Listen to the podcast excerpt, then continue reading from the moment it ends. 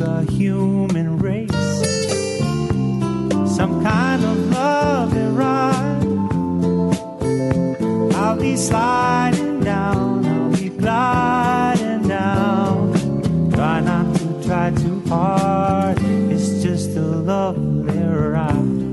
listening to Turning Hard Times into Good Times with your host, Jay Taylor. If you have a question or comment about today's show, Jay would love to hear from you at 1 866 472 5790. That's 1 866 472 5790. You can also send an email to questionsfortaylor at gmail.com. That's questions, the number 4, Taylor at gmail.com. Now, back to our program. Welcome back to Turning Hard Times into Good Times. I am your host, Jay Taylor, and I'm really pleased to have with me for a second time Scott Waldy. He is the president and CEO of Legend Gold Corp, previously known as North Atlantic Resources. Legend Gold is exploring for gold in Mali, that's uh, in West Africa. And the company shares trade uh, in Toronto under the symbol LGN. Uh, last I looked in the U.S. Uh, over-the-counter market uh, under the company's old name symbol that would be NOATF. Recently, uh, the stock was trading, uh, it's trading at around 39, 40 cents, something like that, giving the company a market cap of about $22 million. Well, for the sake of full disclosure, I should mention that Legend Gold is a sponsor to this radio show, and I have recommended it in my newsletter, Jay Taylor's Gold, Energy, and Tech Stocks. In any event, welcome, Scott. I'm really glad to have you back to turning hard times into good times. Thank you, Jay. I'm, I'm happy to be here really good to have you. Uh, I want you to to convince me why I should own some shares, I guess, and I'm not sure how much convincing I need, honestly, as we were chatting a little bit before we went on the air. It is a very exciting exploration project, and I like to tell my subscribers and my listeners that it makes an awful lot of sense to diversify. This is a high risk, high return game, uh, the junior exploration market. When you hit, you can really hit big, and yet there's no guarantees, are there? No, there are no guarantees, uh, Jay. But I think North Atlantic has got uh, we've, we're, we're backstopped by a resource base already, and I mm-hmm. think that uh, our this new drill program that we're starting, that's close into a producing mine, um, gives us an awful lot of uh, has, has is defraying the risk. Quite yes. Yes, well, you have something like 600,000 ounces now, Scott, I believe. And is that a 43101 or is that a historical? Uh, That's number. our 43101 compliant resource mm-hmm. estimate. Mm-hmm. we've yeah, so, off, I'm sorry, go off two blocks within that resource estimate that has not yet does not form part of the resource estimate. Pretty substantial amount of drilling, uh, mm. new drilling on that. And have you reported some of that uh, those drill results, or are those going to be reported shortly? Those drill results came out um, in uh, June and, and August of, of last year of 2010. And we got started drilling again at, at the Chicamala property in, in southern Mali in December. And those results are, are going to start coming out onto the news uh, any day now. Oh, so possibly this week we could be looking for some drill results. Uh, it's it's it's highly likely that we'll get that out uh, early next week. Um, well, that's really interesting. Now, the Chicamala, I think, was previously known as the FT property, right? Yes, it was. Can you tell us a little bit about um, those 600,000 ounces? Are they open pitable ounces, Scott? Yes, that would be an open pit. Those things, uh, those ounces are right at surface. They're open along strike. We've got uh, parallel drill targets to the uh, the main mineralized zone. At the present time, we're drilling We've just finished drilling about 14 kilometers away where we had a discovery last spring. Mm. Um, and the drill is moving north now towards the uh, the resource area itself. We've been busy completing our soil and, and termite mound geochemistry surveys and, and uh, getting some guys in, in one of the consulting firms here in Toronto to to rework our airborne magnetic data for us to try and help focus our drilling a little bit more. We're looking for and hoping to be drilling off a, uh, a second zone sometime in the next uh, six months. Hmm. Now you say 14 kilometers away. That's away from the from the resource, uh, the 600,000 ounce resource.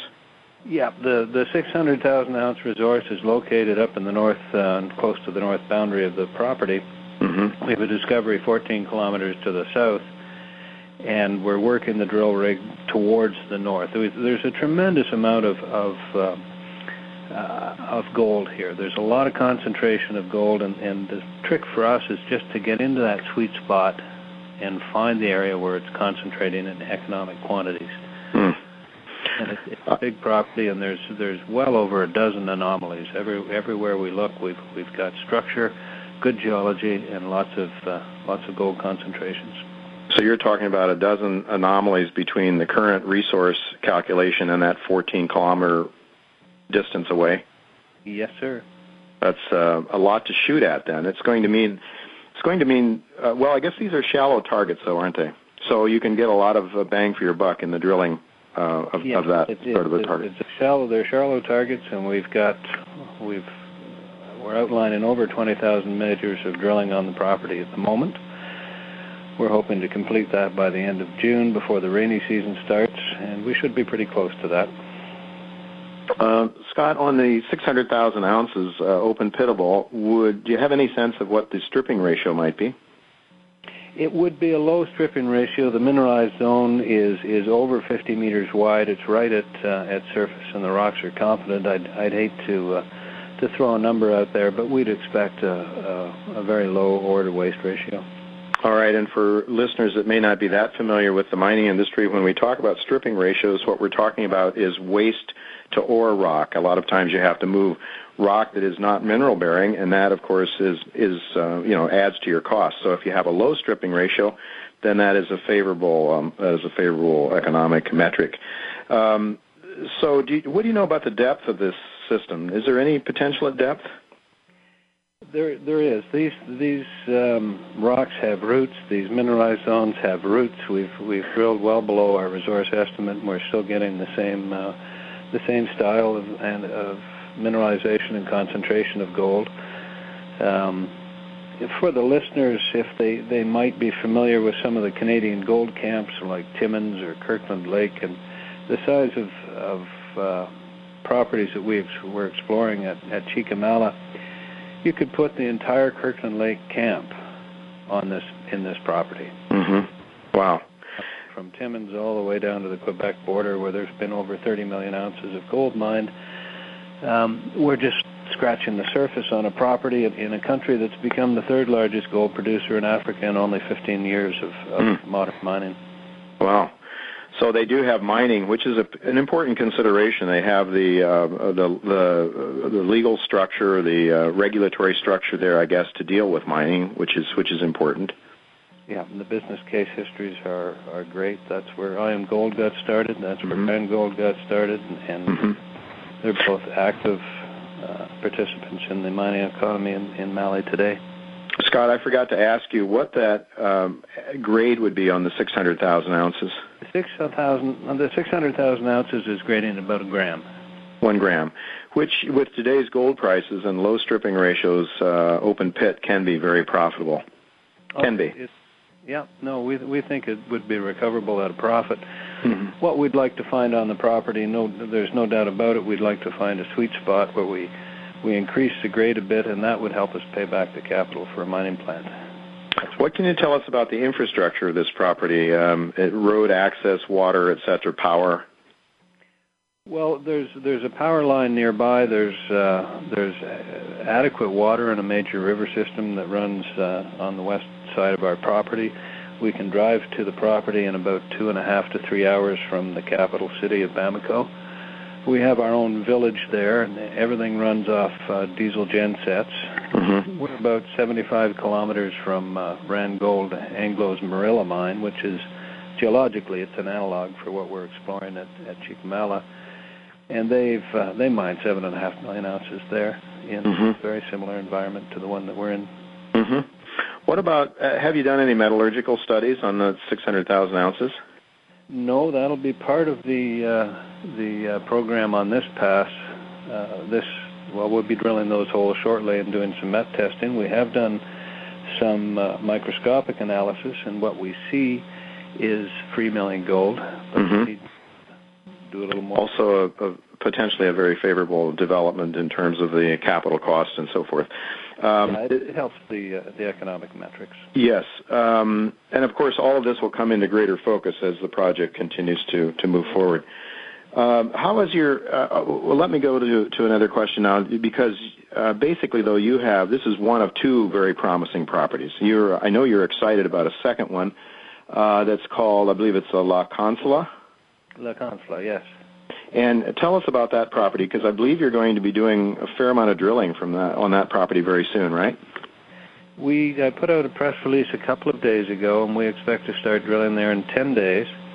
The La Consola property is 50 square kilometers attached on the southern boundary of the Sadiola gold mine, which is an existing uh, mine run by AngloGold and IAMGOLD in western Mali.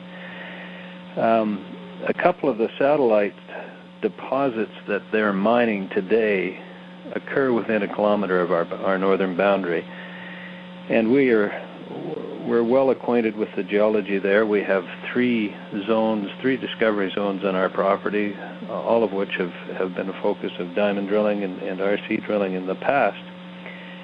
And we haven't done any comprehensive exploration there since 2005. Mm and we've been watching Anglo and, and uh, IAMGOLD conduct their exploration work north of our boundary and develop their pits up there. Uh, and we've been able to, to learn quite a lot about our own property from what they've done, and we're ready to start drilling and expand these three zones that we have uh, on La Canfla. Hmm. So there's no, obviously, no resource yet coming out of that, but but it's your understanding that the same gold-bearing uh, structure uh, trends onto your property. It's yes, it's quite clear, and I think if any of the readers want to go to our website, there are some photographs of of uh, the rock on and the uh, the pits on our website. Right, and that website is what, Scott? Uh, it's www.legendgold.com. Legendgold.com. It certainly looks like a very exciting story. You have a lot of drill information. I mean, you're going to have some some drill uh, results coming out fairly soon. Uh, I think on uh, on your um, on your uh, Chico um, uh, the FT property. It's known now as the Chicamalo. Chicamalo. Call it the tongue twister. And well, for guys like me that can't speak anything but English, it is. But uh, uh, it again is Chicamalo. Is that it? Yeah. Chicamalo. Okay. And so you're going to have some results coming out. I mean, this is what drives these little junior mining companies a lot of times. Start drilling a, a significant resource off at uh, Lake Hansla as well.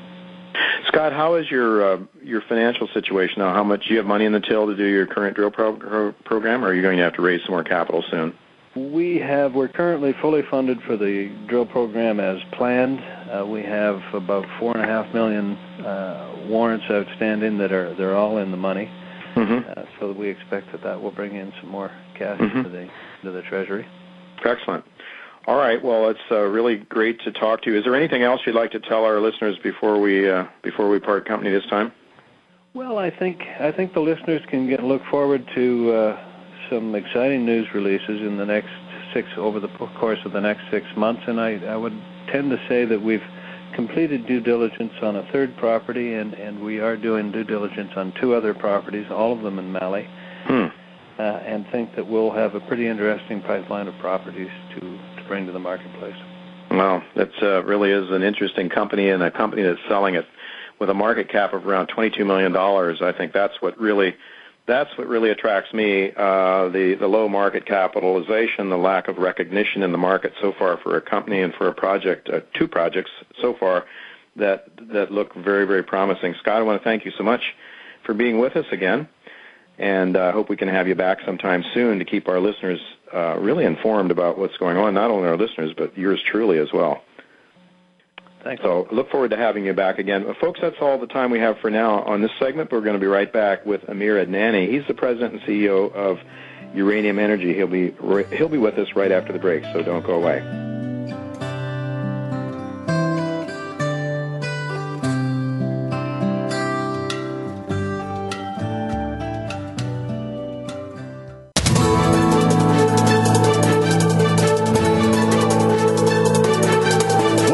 Market's up or down, or if you're looking to improve your portfolio, our experts are ready to talk to you. Call now toll free 866 472 5790. That's 866 472 5790. Voice America Business Network.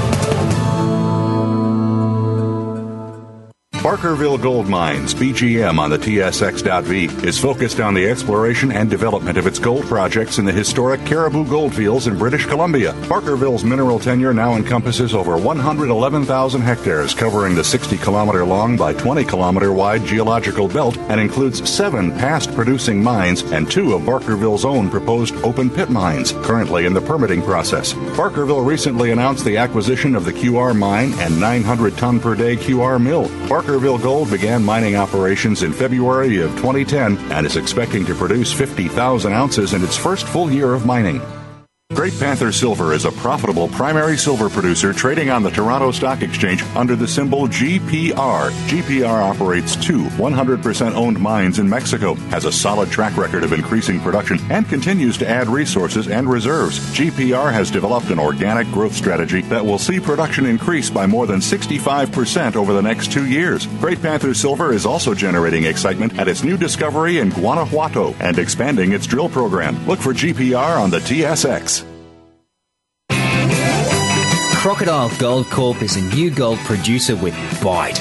With operating gold mines in the Northern Territory of Australia, Crocodile Gold produced 82,000 ounces of gold in 2010. Crocodile Gold has significant exploration upside on its expansive land package of 2,500 square kilometres. Please visit our website at www.crocgold.com for more information. Don't let this snappy opportunity pass by. Brigus Gold is a growing gold producer with expected production of about 85,000 ounces of gold this year from its Black Fox mine in the Timmins Gold District in Canada. Next door to Black Fox, Brigus has the exciting Grey Fox Pike River Gold Project. Brigus is also advancing its Goldfields project in Saskatchewan, Canada, and its promising exploration projects in Mexico and the Dominican Republic. All of its gold assets are in low risk operating jurisdictions. Consider Brigus as your gold investment choice. Brigus is listed on the Amex and TSX under the symbol BRD. Voice America Business Network, the bottom line in business. Welcome to the human race. Some kind of love and ride. I'll be sliding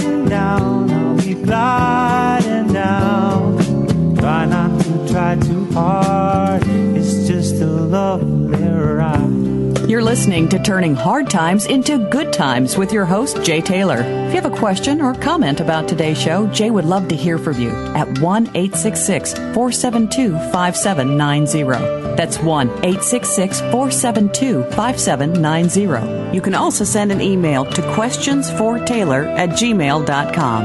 That's questions, the number 4, Taylor at gmail.com. Now, back to our program.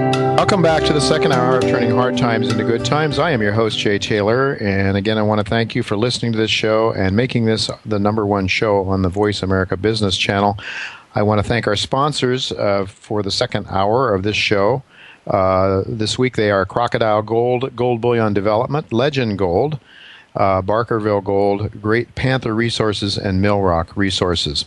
Well, I'm really pleased to have with me Amir Adnani. He is the founder of Uranium Energy Corp, a company that had been and has been in the past a sponsor of this show as well.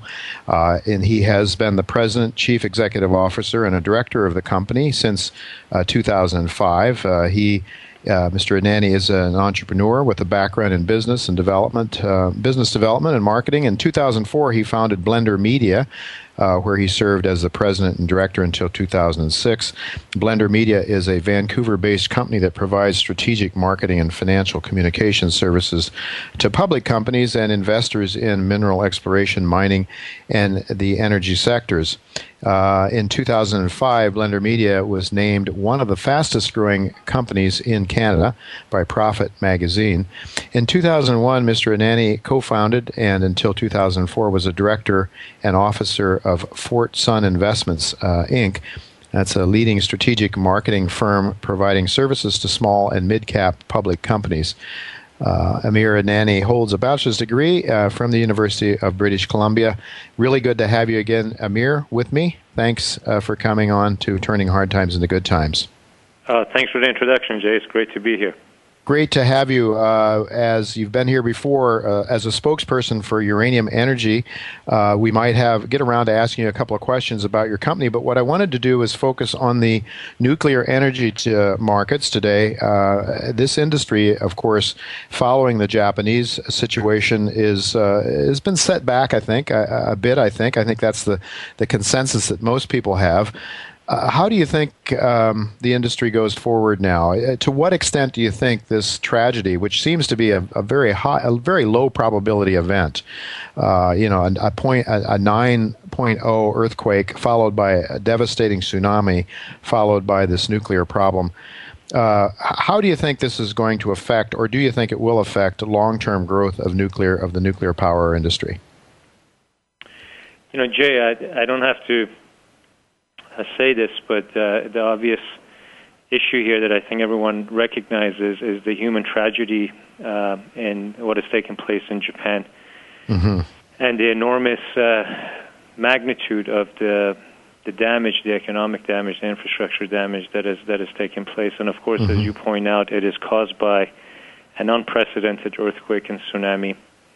Uh, really, one of the most unprecedented acts of Mother Nature we've we've noticed or has been recorded in uh, in history. Uh, the death toll and um, the human tragedy of all of this uh, was not caused by nuclear power, and I think that's the lack of media coverage proportion that has existed in this whole thing. Mm-hmm. Uh, it was again caused by uh, really just this un- unprecedented situation with uh, with the earthquake. So when you put it all in perspective, uh, you know, nuclear power has proven its value to society in Japan, the U.S., and elsewhere. Uh, it provides large amounts of carbon-free electricity on an around-the-clock basis, and it does it cost-effectively with uh, lowest uh, electricity production cost of any large energy, energy resource. And uh, societies benefited greatly as a result of nuclear energy in Japan and in the U.S., and it's been instrumental in the economic uh, success over the past half century. That's a long time, and that is there's a lot of benefit, and there's a lot of broader issues to take into account here in terms of how we move forward in the 21st century, meeting our energy needs. So I think it is just premature for uh, the media or for you know anyone with a political agenda to try to act uh, prematurely or state things prematurely in terms of how nuclear fits into our energy mix moving forward. The reality mm-hmm. is there is no alternative to nuclear power, and that there is no alternative to nuclear in the context of how nuclear can generate an enormous amount of energy that's emission free and low cost. Mm-hmm and well, that's that's the end of that's that's that's the end of that. And I think you know there's there's a lot to be learned and per- perhaps incorporated in terms of uh, lessons learned from Japan. Uh, but you know, doesn't doesn't every energy resource come with its inherent risks? Mm-hmm. There's uh, there, certainly cost involved with with whatever energy you use, and I know before this incident uh, we had Chernobyl, which is probably still going to stand as the worst one. Uh, this one probably worse than Three Mile Island. But uh, you know, every energy source we use, we talk about coal, oil, and gas. Think of the people that die uh, in explosions that take place in coal mines, and uh, you know, so they're uh, up to this point in time, at least, and I think this would probably still hold true, that the nuclear industry probably was, except for you know, for Chernobyl, was probably the safest source of energy uh, with fewer deaths attributed to it than, than any other uh, any other energy source. Would you think that's true? Oh, absolutely. I mean, there's there has been a very serious and demonstrated commitment to safe operation of nuclear energy facilities, both in Japan and in the U.S. So the sector actually does have a very good, clean um, uh, track record when it comes to uh, operating reactors safely and and also incorporating lessons learned from when issues arise into better uh, standard uh, protocols. Let's talk a little bit about the uh, the markets and how they've reacted to this. Tell tell me about the, the price of uranium U3O8, the spot price or, or whatever price you track. Has the uh, uranium price gotten hit hard after the Japanese decline? Not as hard as the uranium equities have been uh, hit with. The uranium equities, on average, are down anywhere between 30 to 40 percent. Cameco, which is the world's largest uranium producer, is down 30 percent, which is quite uh, quite amazing. Uh, mm-hmm. But the uranium spot price is down only uh, roughly eight percent, mm. and uh, the uranium term price is down only a dollar. It's down from seventy-three dollars a pound to seventy-two dollars a pound. Mm-hmm. Uh, and so the commodity has uh, has has done much better. I mean, immediately after the events in Japan, there was a lot of volatility in the spot market, but it's but it's settled out and it is um, it's been acting a lot more stable. But there's definitely been an emotional sell-off in the uranium stocks, and uh, anything to do with the nuclear industry uh, as it pertains to the equity market. Okay, so what would account for that? Obviously, supply and demand, and you, so you think it's mostly emotions that cause people to, to flee from the equities. Uh, but it must be the supply and demand situation is, is remaining pretty constant. Otherwise, you'd have had a, a, a, precipitous decline. It would suggest to me that there's not a lot of speculation right now in the uh, in the uranium uh, markets.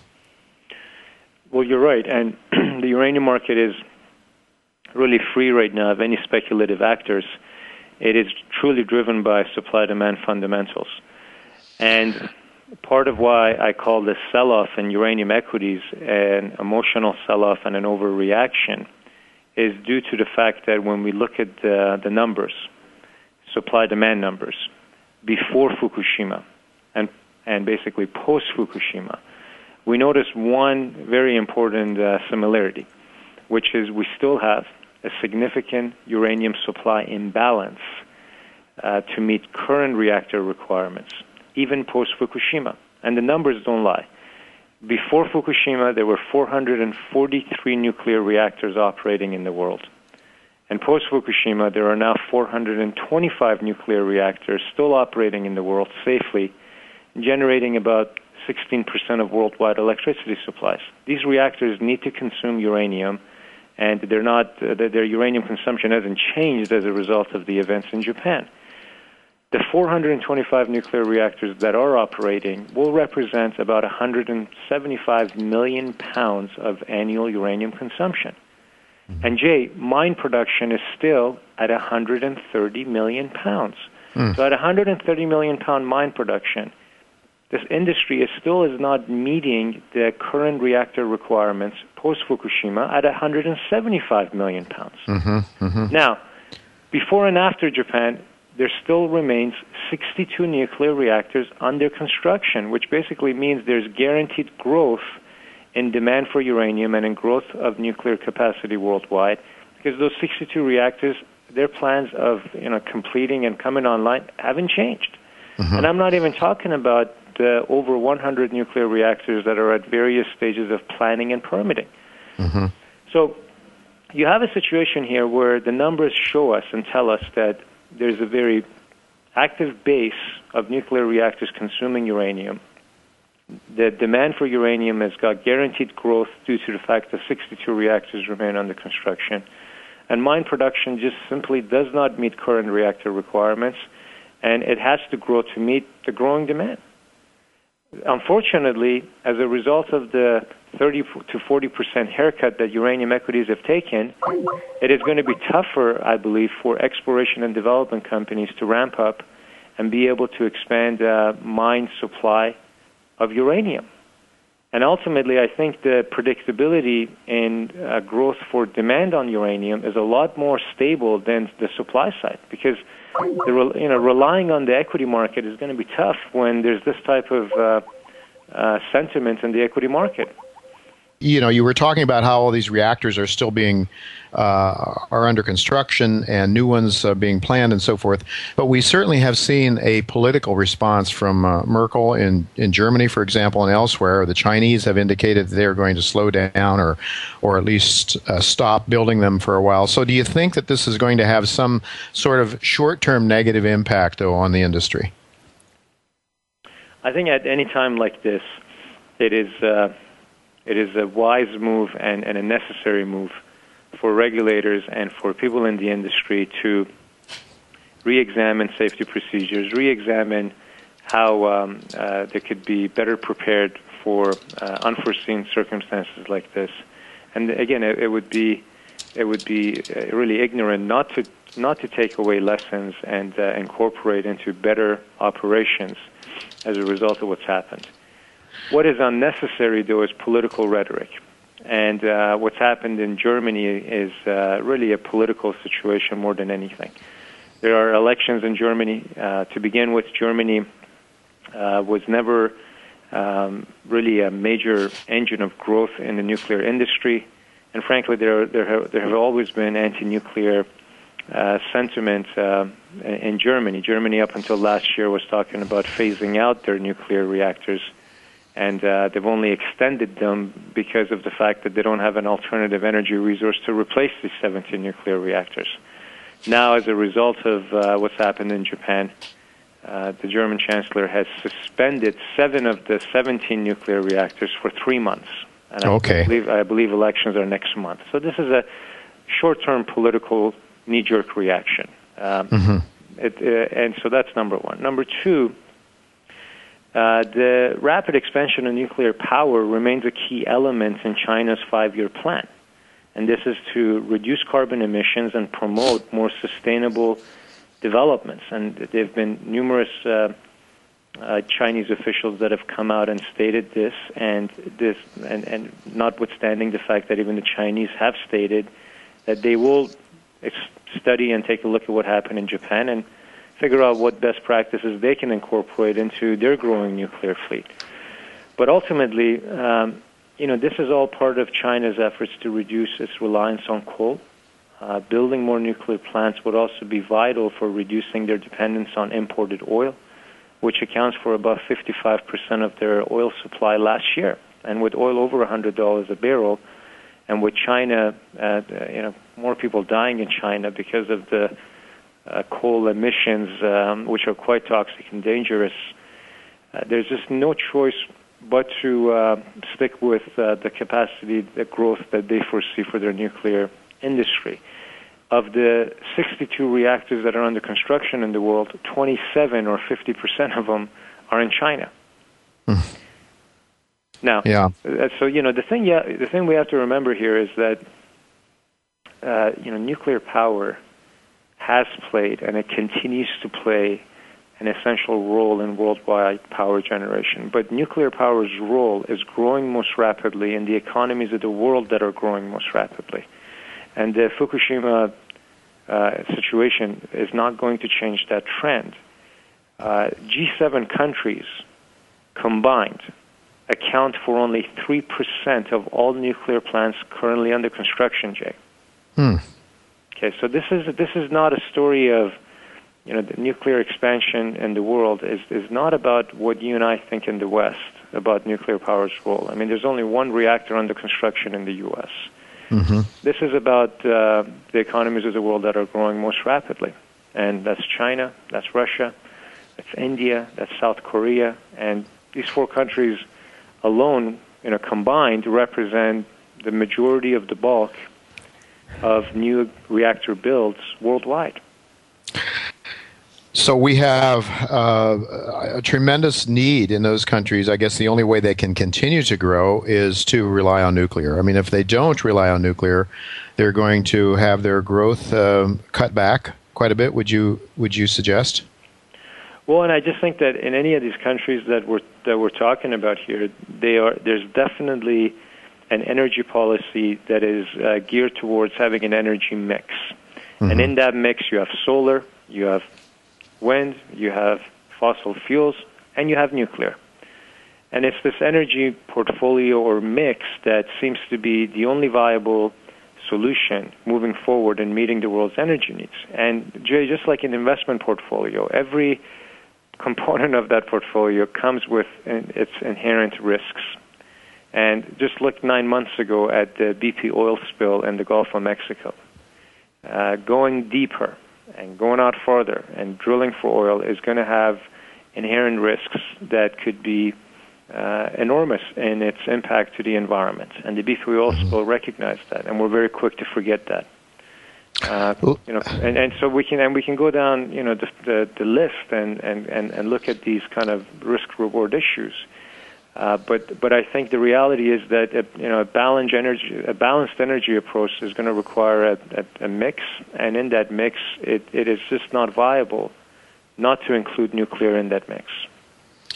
Uh, Amir, let's talk a little bit in the few minutes that we have remaining uh, about the supply and demand, or the, the, yeah, the supply and demand. You talked about the global demand for uh, for uranium and also the amount that's coming out of uh, mines uh, production, uh, and it's, it's a big shortfall. Now that shortfall has been met up until now by stockpiles from nuclear weapons, right? Um, uh, dis, uh, discarded nuclear nuclear weapons.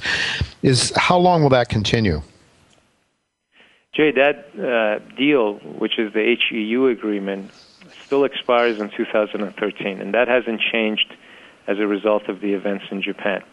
And that is about 30 million pounds of uranium a year uh, that has been coming into the market in the U.S., particularly in the last 20 years, from retired Russian nuclear warheads. And in fact, what is uh, most interesting, and this bodes well for uh, my company, Uranium Energy Corp, is that despite everything that has been dominated uh, in media headlines because of reactors in Japan, the United States can, still is the world's largest uranium consumer. There still are 104 nuclear reactors safely operating in the U.S., representing about 20% of electricity supply.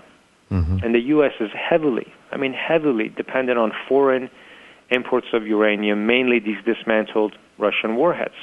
U.S. still consumes 55 million pounds of uranium annually and only produces 4 million pounds. And so ultimately, when you look at this, and this is the reason why I believe President Obama and Steven Chu both came out after the, the events in Japan and reaffirmed the administration's position in support of nuclear power and its necessity to be part of the energy mix. Mm-hmm. I think it was quite bullish for the sector at a time of um, real challenges and difficulty to have uh, a leading nuclear country like the United States and its leaders come out and uh, reaffirm their commitment and support to nuclear. Uh, folks, we're going to go to break right now. We're going to be coming right back uh, with another energy expert, uh, Paul Michael Wihbey. We'll be right back.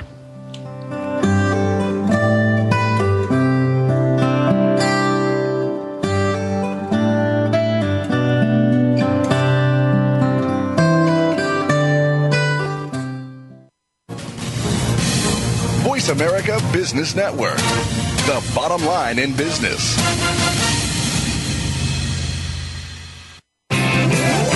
Crocodile Gold Corp is a new gold producer with bite. With operating gold mines in the Northern Territory of Australia, Crocodile Gold produced 82,000 ounces of gold in 2010.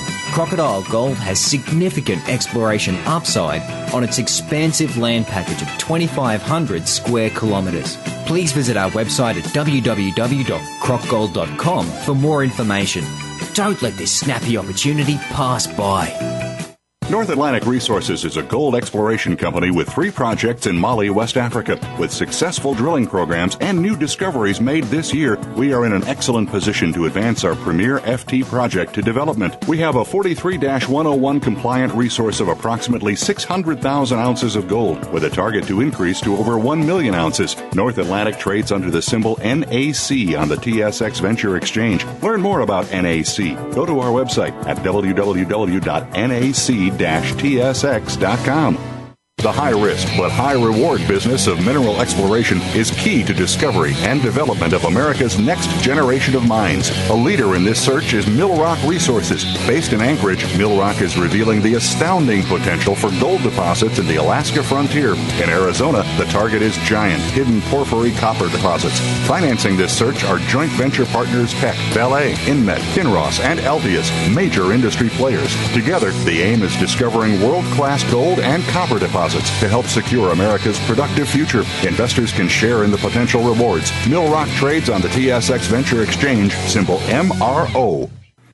Barkerville Gold Mines, BGM on the TSX.V, is focused on the exploration and development of its gold projects in the historic Cariboo Goldfields in British Columbia. Barkerville's mineral tenure now encompasses over 111,000 hectares, covering the 60 kilometer long by 20 kilometer wide geological belt, and includes seven past producing mines and two of Barkerville's own proposed open pit mines, currently in the permitting process. Barkerville recently announced the acquisition of the QR mine and 900 ton per day QR mill. Barkerville Gold began mining operations in February of 2010 and is expecting to produce 50,000 ounces in its first full year of mining.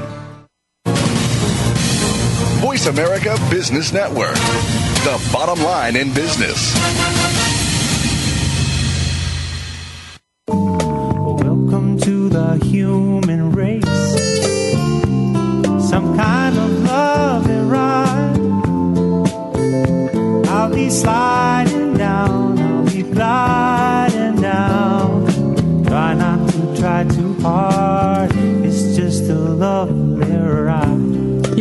To Turning Hard Times into Good Times with your host, Jay Taylor. If you have a question or comment about today's show, Jay would love to hear from you at 1 866 472 5790. That's 1 866 472 5790. You can also send an email to questionsfortaylor at gmail.com.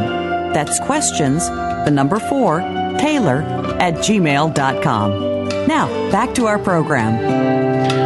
Welcome back to Turning Hard Times into Good Times. I am your host, Jay Taylor, and I'm really uh, sorry that we lost the last uh, few sound bites with uh, Mr. Adnani because he uh, would have talked a little bit about uh, the shortfall of uranium production in the United States, as he, he did mention there's 4 million pounds of production that uh, is coming from the United States, and we are consuming in the United States 55 million pounds of uranium a year. Where is that shortfall going to come from? Well, it has come from the Soviet Union, the uh, discarded, dis, uh, disassembled nuclear weapons. But in another year or so, that runs out, and uh, so it bodes very well, I think, for the bulls on your uh, the the uh, uranium bulls, notwithstanding. Uh, the uh, the events uh, of the last week or so, or the last few weeks in Japan, that has really caused a lot of consternation, a lot of anxiety about the, the uranium industry. And of course, as uh, as Amir did point out, uh, President Obama reiterated the United States move uh, intention to continue to work towards more nuclear, uh, uh, more more nuclear power in the future. Uh, it, there is a tremendous trade-off. Obviously, there is risks and rewards, and we talked a few weeks ago uh, to uh, an energy expert who, who I think was as good as any that come, uh, Nicole Foss, who was on our show. We were not able to get her back this week because we thought I really wanted to get her back, but I think she's unavailable because of her expertise in nuclear safety. No doubt she is, uh, is very busy uh, around the world uh, as a speaker. Uh, but in any event, uh, uh, Uranium Energy Corporation, which is headed by Amir Adnani, uh, is uh, is you know is a company that will be the next producer later this year, the next producer of uranium in the United States, and they will be producing, I believe, around a million pounds or so, with the potential to expand to a couple of million pounds. But then you look at the demand of 55 million pounds per year in the United States compared to production of just a few million pounds, and you have to wonder where will the price of uranium have to go uh, to to fetch enough uranium, and how will these uranium mines get put into production when it's so difficult?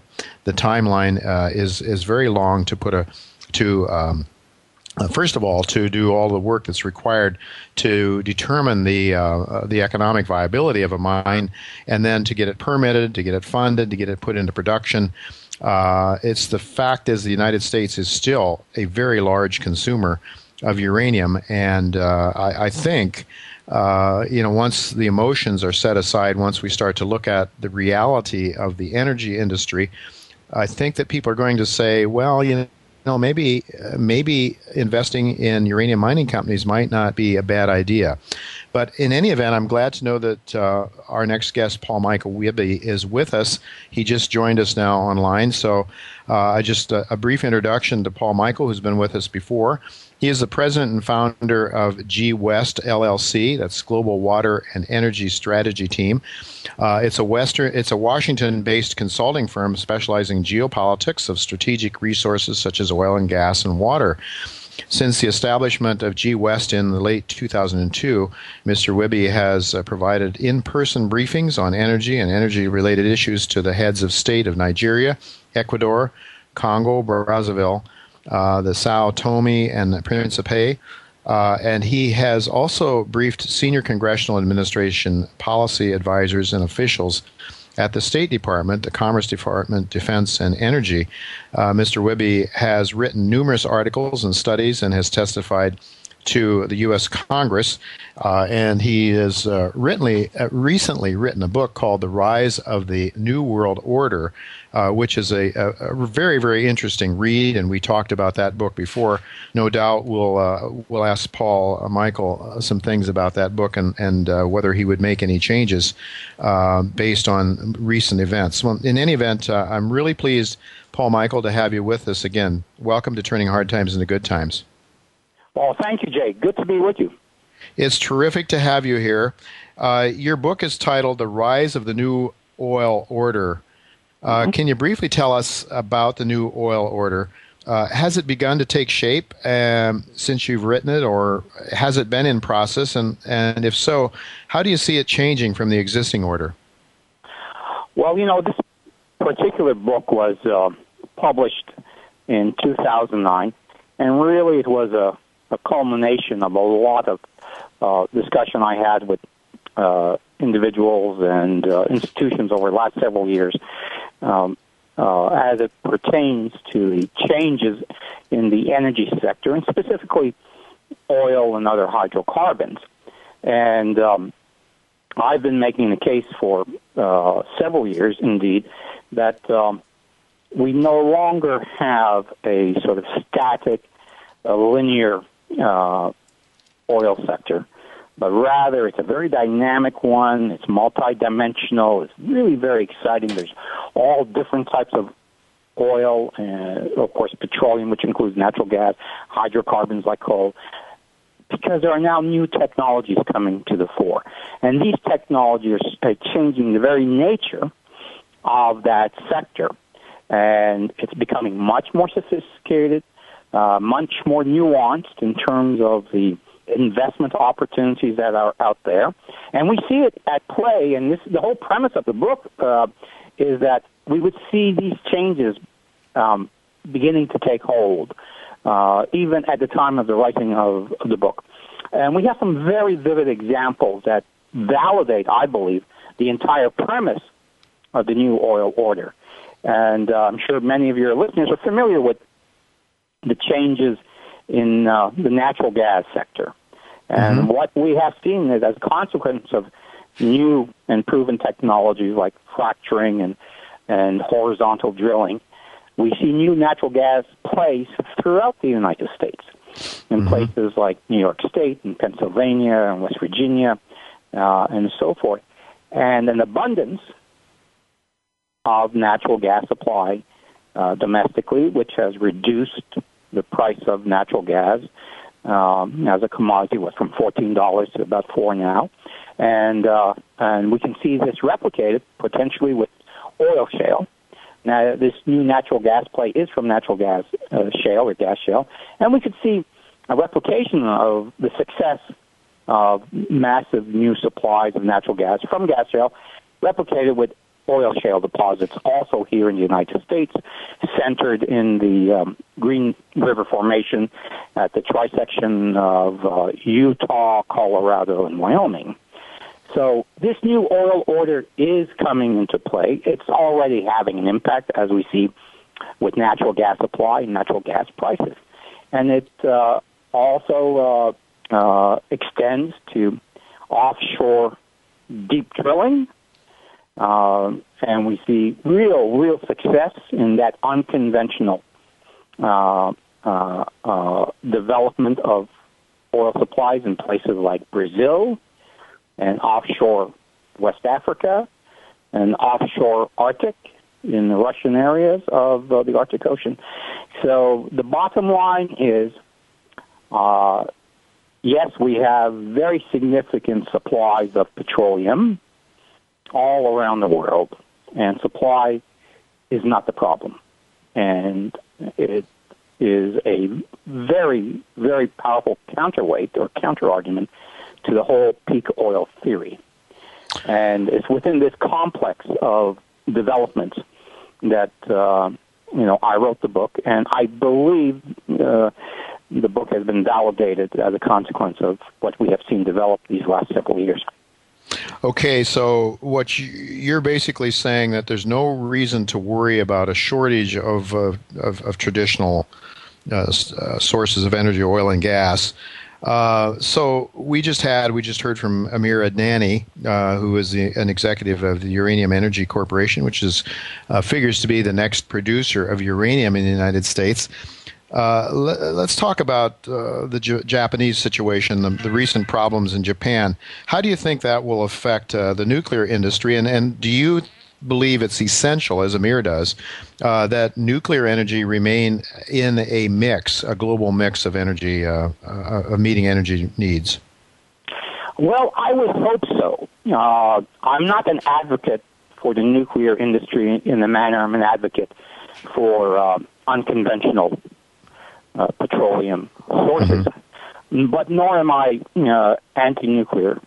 However, there is a differentiating element here between nuclear and hydrocarbons.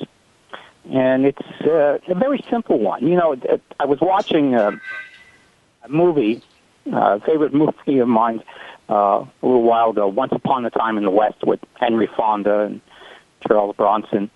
And that movie was made almost 40 years ago. But you know, the movie played well because it stood the test of time. Mm-hmm. Similarly, with n- nuclear power plants, as opposed to uranium as an energy source, nuclear power plants have not yet stood the test of time uh, relative to oil or natural gas or coal. And this is what I think uh, we're going to be uh, dealing with in the fallout of uh, uh the uh, Japanese nuclear uh, disaster. Mm-hmm. Uh, we're going to have to rethink these machines. These nuclear power plants are machines. Mm-hmm. And like all machines, they have a lifespan. And after that lifespan, uh, wear and tear begins to set in. Malfunctions uh, will uh, will happen, no matter uh, uh, what precautions are taken. And you look at the Japanese situation, and it's really re- revealing to, to a layman like myself to recognize that the building itself, the containment vessel itself, the cooling rods, even the water that is used with the cooling rods, and other components of the nuclear power plant are all, in and of themselves, critical components to the efficient functioning of that machine, the nuclear power plant. And as a consequence, any sort of deficiency or malfunction in any one of these critical components in that supply chain of energy can lead to a very high risk and or disastrous situation. Um, and we, we're going to have to rethink that. And that's what the Germans are doing now.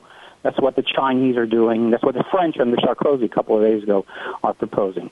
A total rethink on the uh, uh, uh, overall uh, safety uh, of these machines. And I hope I hope we can we can address that successfully because I do think uh, nuclear is a wonderful energy source, but we're not dealing solely with the, the the the fuel as such as in the case of hydrocarbons. We're dealing with a complex series of components and a functional mechanism that will, after a certain period of time, indeed face some sort of uh, uh, maintenance problem, however minor it may be. Mm-hmm. And what I think I've learned from this episode is, that when it comes to nuclear power plants, there is nothing minor when there is a, uh, a breakdown. mm-hmm. Yeah, well, uh, Three Mile Island seems minor compared to this, and certainly Chernobyl. But uh, you're t- uh, um, standing the test of time, is what you're talking about here. Now, how old uh, the nuclear plants? Not many have been built in recent years in the U.S. How old are they, and how soon do they have to be mothballed? My understanding is that these these uh, plants would have a lifespan of approximately 40 years. Mm-hmm. Uh, and I may be wrong about that, but uh, I think uh, there's a great deal of hesitancy here in the United States to uh, to mothball these plants mm-hmm. because we don't have any real alternatives in terms of producing the amount of electricity that we, that we currently need, and, and that in of itself, uh, you know, leads one to the other problems facing you know, coal-fired or natural gas uh, power plants that need to be built, the expense involved, the new transmission uh, uh, infrastructure that is required. Uh, there's a whole set of issues here that are interrelated. And, you know, I've heard some uh, very disturbing talk about the Diablo Canyon uh, nuclear power plant in California that is mm-hmm. built on a uh, seismic fault and that it, it is an aged uh, uh, mechanism and uh, you know it it's suffering uh, uh, uh, internal uh, uh, problems of one form or another, and I'm somewhat fearful that you know we're going to have um, uh, uh, an, an accident with one of our power plants here in the U.S. simply mm-hmm. because uh, we're not committed as the French are, mm-hmm. giving uh, the nuclear industry here a uh, a full uh, standing as a national priority in terms of our uh, energy policy. What the French do, of course, is that they they they uh, take an, a mindset and they take a policy approach that treats the nuclear industry as a state-owned enterprise of high prestige value with uh, export earnings capacity. So the nuclear industry in France is a sacred trust, if you will. Mm-hmm. And the French very, very well in maintaining uh, their power plants. Uh, I don't think we treat our nuclear industry in the same way, unfortunately. Mm-hmm. And I'm not sure we can ever do that simply because of the difference in the economic and uh, uh, domestic political cultures. Mm-hmm. So, having said that, uh, I, I think no matter what the private corporations here that own these power plants do, no matter what precautions they take, no matter how well intended they are, uh, I do think that you know we're running some serious risks with some of these power plants that are you know over the age limit, as it were, in terms of uh, their ability to function uh, mm-hmm. cost effectively and efficiently. Right. So what you're saying is you believe that it, it needs to be more of a nationalized effort. Uh, Whereas uh, the philosophy, my personal philosophy, my philosophy, and the philosophy I think of this radio show in general is laissez faire or limited government. What you're suggesting, if you're going to have an industry like this uh, that has all of these risks, you better you better be sure that uh, that somebody is addressing um, with all the resources uh, available addressing the risks and making sure that you don't have these disastrous uh, events take place.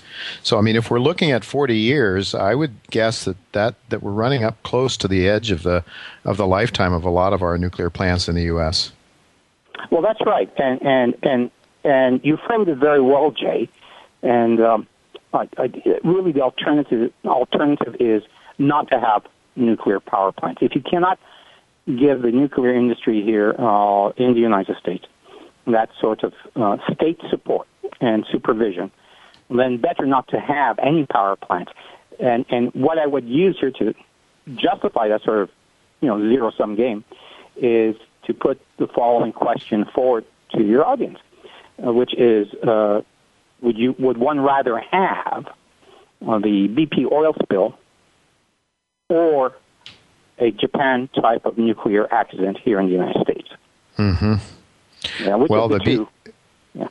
Well, certainly for the people that lived in the Gulf, it was it was a, a pretty bad event, but uh, I guess certainly not as frightening as as what we're what might the people in Japan or close to the uh, uh, to the power plants might be experiencing. Well, that's the that's nuclear. I know it's not your ma- primary focus, and of course, energy is much much bigger than nuclear. Although nuclear has, as as Amir pointed out, twenty percent of our electricity demand, our t- electricity supply in the U.S. comes from nuclear. So it would be obviously a very devastating setback if we closed ba- down all of our nuclear plants in the U.S. Uh, but you really take a, a, much more optimistic view of energy in general, as you were saying earlier on. There's new technologies that are freeing up uh, that are freeing up uh, oil and gas supplies. Um, in, uh, so I'd like to exp- uh, explore some of those. Uh, but first, before we get to those, another potential problem area I think that you see is the oil sands, and you're not as bullish on the oil sands as I took it you you might have been when we first talked to you. I remember uh, when we first talked to you, you talked about some new technologies in the oil sands uh, industry that were going to reduce energy inputs, were going to be less uh, less environmentally problematic, but you in talking to you yesterday i guess it was we were chatting a little bit about today's show you suggested that uh, maybe the case for the oil sands, the Canadian oil sands, isn't as bullish as it was before. Would you care to talk about that?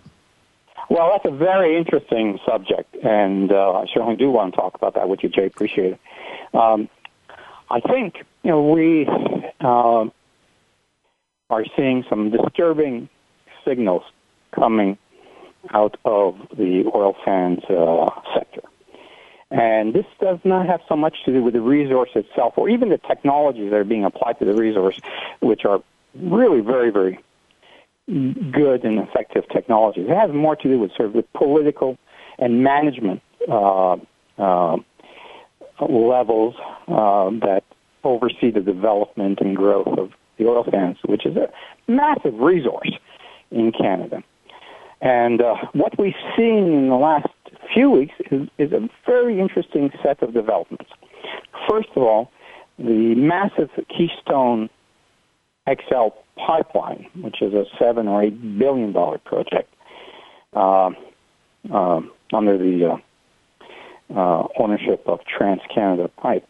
Uh, this pipeline was to have been approved by State Department some months ago and uh, the pipeline uh, is intended to bring at least half a million barrels per day of oil sands crude down to the Gulf Coast refineries in Texas and Louisiana. And this, of course, would hasten the development and growth of the oil sands up in Alberta, Canada. And what's happened is uh, uh due to very intense and well coordinated uh, opposition by a number of groups, uh, many of which are environmental organizations, uh, like the Sierra Club and Greenpeace. Uh, the State Department uh, deferred their decision, and now public hearings will be held over the next several weeks to uh, allow opponents of the pipeline to express their views. And if they're successful in presenting their arguments, uh, this pipeline could be delayed further and essentially killed. Now, if that were to be the case, then I think this would uh, undermine the viability of uh, oil sands uh, growth and undermine further investment in the oil sands because the primary market, obviously, for Canadian heavy crude is the United States. And these Gulf Coast markets, and the refineries on the Gulf Coast, rather, are essential to, you know, to propel the expansion of the oil sands. And the lobbying effort led by TransCanada on behalf of their own pipeline, Keystone, I think was a disaster. I think they totally miscalculated, mismanaged their lobbying efforts here in Washington. And uh, as a consequence, uh, they've laid the foundation of high risk uh, assessments as regards the viability of the oil sands, and also place the uh, the uh, uh, Alberta economy at, at some significant risk. Now, we're some months away before State Department is to issue their finding. However, uh, given the very, very professional, very competent lobbying effort by the opposition, which included, I might add, the lead editorial in the Sunday New York Times, uh, which came out with a very strong argument against Keystone and uh, uh, thereby the oil sands as a whole. Um, I think um, the opposition is gaining traction. And uh, to further uh, validate that statement, one of the biggest consumers in, of uh, oil sands crude here in the United States is the Koch uh, Industries refinery in uh, Wisconsin, which I think consumes upwards of 200,000 barrels a day of oil sands crude from Alberta. And uh, has a vested interest, obviously, in the building of the Keystone pipeline down to Texas, Louisiana. Mm-hmm. Mm-hmm. The uh, Keystone Industries has just announced that they've uh, started a lobbying effort in Alberta, Canada, to protect their interests. Mm-hmm. So this is really, uh, I think, a very, very interesting development whereby you know, one of the largest uh, uh, industries in the energy sector in the United States, Koch Industries, has basically sent a signal that they've lost confidence in the ability of um, the uh, industry in Alberta and possibly the Alberta government itself to uh, properly manage uh, this pipeline. And uh, I think we'll see further developments along these lines, which uh, which uh, could undermine, I say could undermine, the whole uh, oil sands project in Alberta. Well, um, now that would be a tremendous loss, I think. But uh, the market is changing radically, as I mm-hmm. mentioned at the beginning of the mm-hmm. program. There's an abundance of supply worldwide. President Obama, in the midst of the Libyan crisis, uh, traveled to Brazil about 10 days ago Okay, Paul Michael, we're going to have to take a break right now. And when we hold that thought, when we come back, we're going to talk about uh, the abundance of supply from various places around the world and new technologies uh, that can meet the surging demand of a growing uh, middle class in much of the world. So, uh, folks, don't go away. We're going to be right back with Paul Michael Wihbey after the commercial break.